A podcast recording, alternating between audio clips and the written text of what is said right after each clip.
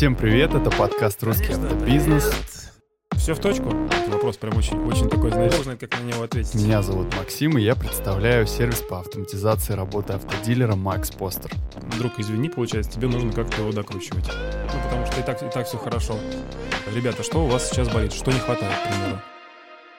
И сегодня у нас а, выпуск с приглашенным гостем. А, его зовут Михаил Ткаленко. Коллеги, друзья, всем привет. Это а, менеджер по развитию клиентского бизнеса. И, Миша, поправь меня, если я не прав, а, ты отвечаешь за распределение а, бюджетов на продвижение у наших а, дилеров. Тебя немножко поправлю, да, занимаюсь не распределением бюджетов, потому что это основная задача как раз-таки маркетологов, клиентов, ну, либо других сотрудников, которые у них работают. Я а, занимаюсь больше повышением эффективности рекламы, то есть чтобы на вложенный рубль в рекламу у них получалось больше продаж и больше непосредственно целевых действий, то есть звонков. Так, правильно, да? Так точно. Подсвечиваю дилерам какие-то моменты, где они, может быть, переплачивают, где они, может быть, недополучают моменты, нюансы, за счет которых можно в трафике прирасти, либо, допустим, наоборот, уменьшить их э, затраты на рекламу. А стоимость автомобилей с пробегом, она а, растет. Стоимость новых автомобилей скажем так, просто взлетает наверх. А какие изменения ты почувствовал как человек, который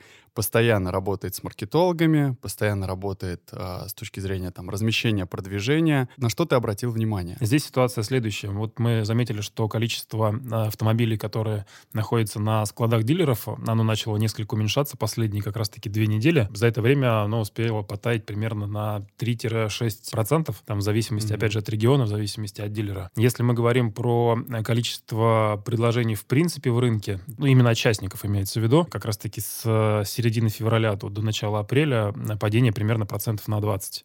Угу. Это, опять же, в среднем, опять же, по регионам. А как ты думаешь, с чем это может быть связано? Слушай, вопрос вообще интересный. На самом деле это можно там даже несколько э, отслеживать вот в том дэшборде, да, вот реал-тайм, который вы анонсировали на одном из своих вебинаров. И mm-hmm. там как раз-таки видно вот с середины февраля, даже с конца февраля достаточно высокую волатильность по количеству автомобилей, которые были сняты с э, публикации. Ну, то есть э, рынок начал болтать сильно больше. Ну, соответственно, люди, которые планировали себе что-то поменять, у многих возможность, собственно, такая, она либо потерялась, либо, в принципе, а, ну, они эту покупку какую-то свою долгожданную решили отложить.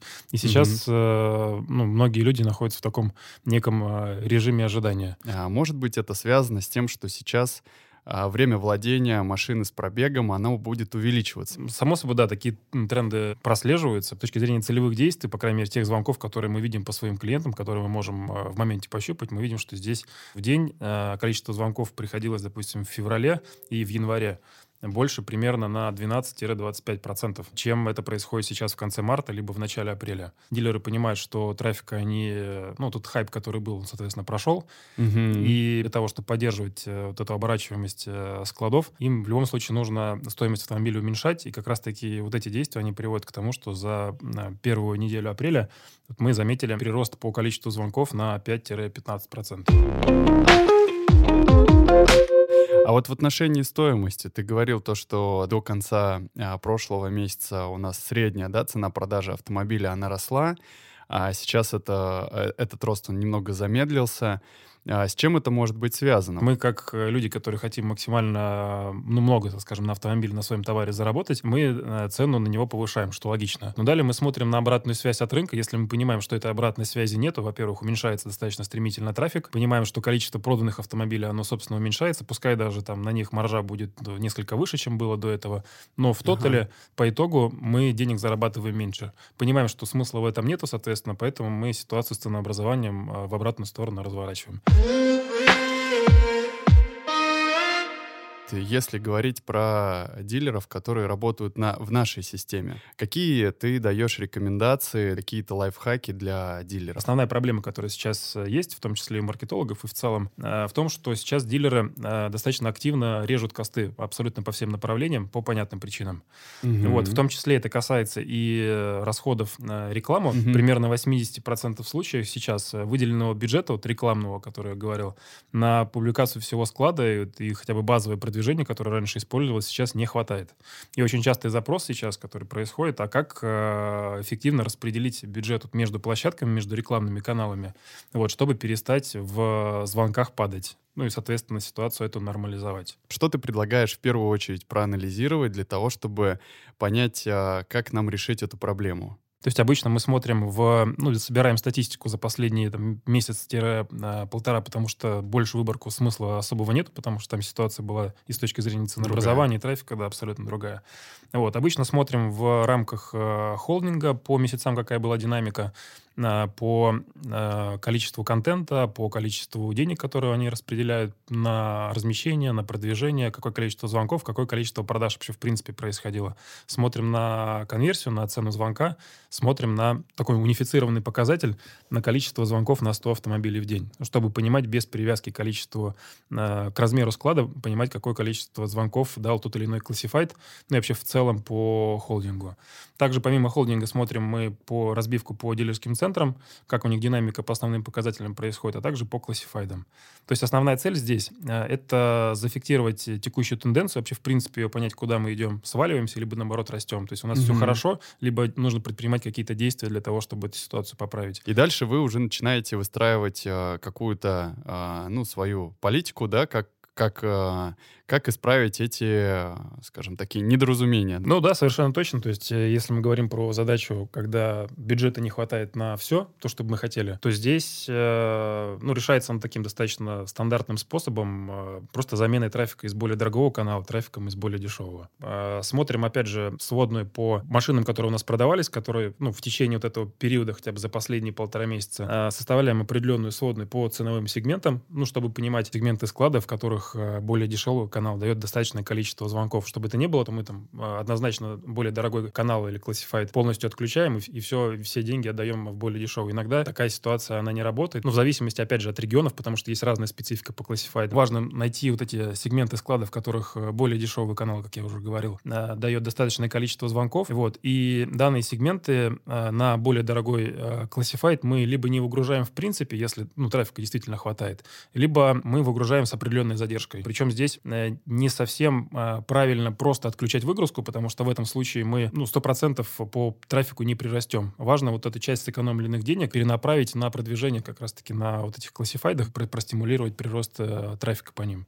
Тогда вот эта история, она работает, этот подход. Угу. То есть ты описал тот вариант, когда, э, допустим, я как маркетолог э, обращаюсь к тебе а, с такой проблемой, что у меня нет возможности больше выделять э, денег в бюджет, а количество звонков я хочу получить э, более высокое, потому что у меня отдел продаж не выполняет, например, целевые показатели какие-то, да? Да, да, совершенно вот с точно. бороться. С какими еще задачами ты сталкивался вот э, в режиме своей работы? Какие приходилось решать? Из задач с дилерами это помощь некоторая в настройке процесса публикации контента на классифайды и подготовки контента. А, плюс Плюсом э, также показывали дилерам, каким образом составлять вот эти кастомные описания, чтобы они были не про дилерский центр, который клиентам на этапе выбора автомобиля в принципе не интересен, потому что им интересно найти машину, которая их заинтересует, а не дилера, который им ее продаст. Угу. А, и здесь помогали как раз-таки составлять э, то описание, хотя бы коротенькое, про данную конкретную машину, которая позволит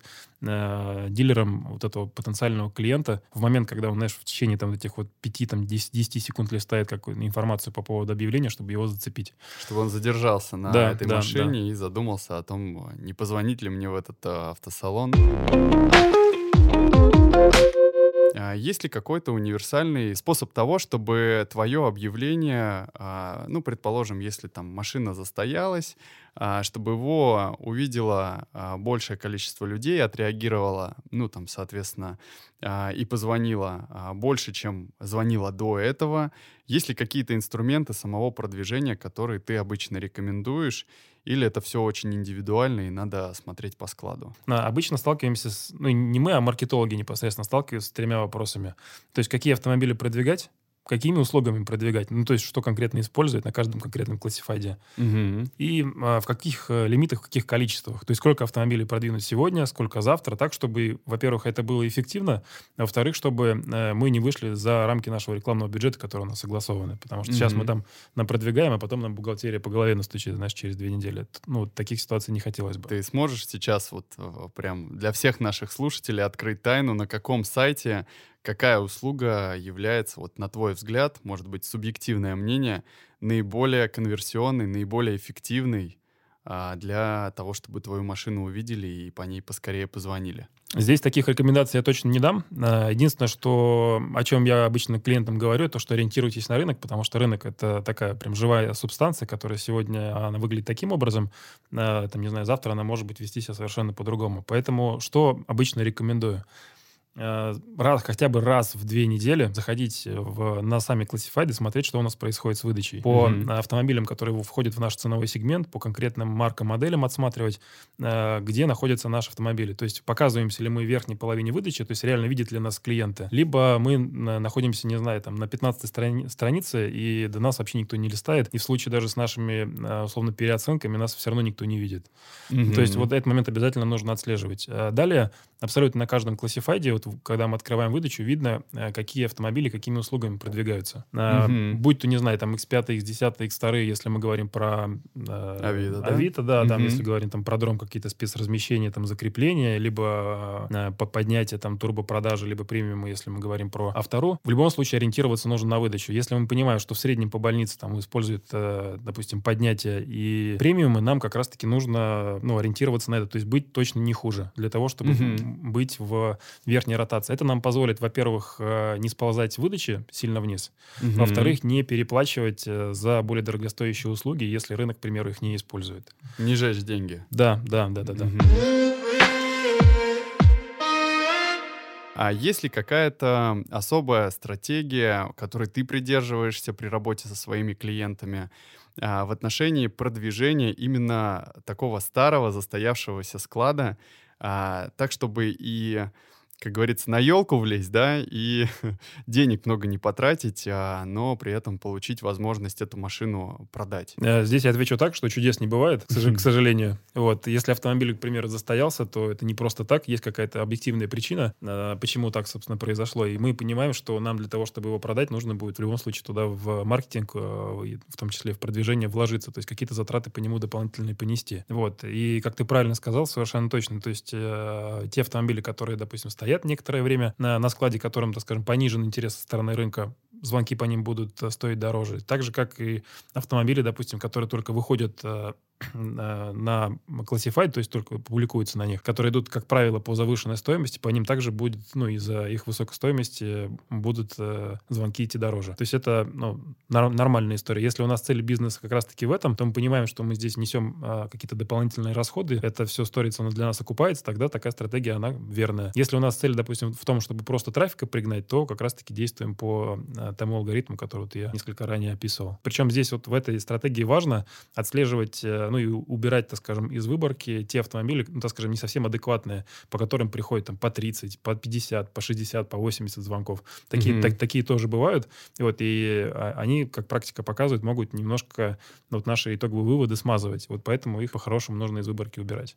Ну и от себя, наверное, я бы добавил, что если мы хотим продать э, старый склад автомобилей и при этом э, не сжечь на него весь э, свой рекламный бюджет, имеет смысл задуматься о том, чтобы поменять мотивацию для продавцов а, по этим машинам и продолжать нагнетать а, трафик по свежим и популярным автомобилям. Так, чтобы продавец принимал этот звонок, общался с ним, давал ему полную развернутую консультацию, ну, как мы все понимаем, вытягивал в салон, а дальше, невзначай, но тем не менее систематически предлагал тот самый застоявшийся склад, а, на который сейчас у компании, ну, по ряду причин нету возможности какие-то глобальные вливания делать с точки зрения продвижения, но эти автомобили, мы все понимаем, все равно так или иначе надо продавать. Правильно? Может быть? Да, да, я с тобой согласен полностью. Я понимаю, что если на одном участке воронки я проседаю, к примеру, по тому же самому трафику, то э, нивелировать эту ситуацию могу только на, за счет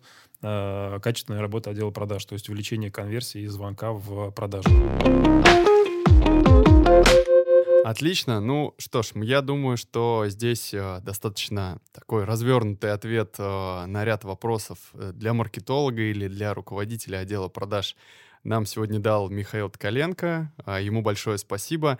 Миш, есть ли какие-то у тебя а, пожелания для наших а, слушателей? Так как ситуация достаточно оперативно меняется за вот э, последнее время, поэтому мы должны всегда понимать, в какую сторону мы, собственно, сейчас катимся и как ситуацию это поправить. И если есть какая-то задача, не понимаем, как ее сейчас э, решить, если мы ну, являемся клиентом Poster, то нам, в принципе... Есть кому подсказать. Есть кому подсказать, да, вот ситуация здесь сильно проще решается. Обращайтесь просто к своему персональному менеджеру, говорите, что у нас есть такой-такой-то вопрос, прошу помочь. Дальше либо он э, сам, либо с нашей помощью мы к вам придем, собственно, какие-то рекомендации по, по, по улучшению ситуации да, дадим. На самом деле у нас есть э, блог, э, в который мы э, поместили окошко с обратной связью. Ссылку вы найдете в описании к этому выпуску.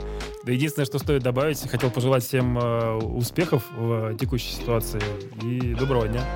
Да, всем э, доброго дня и удачи.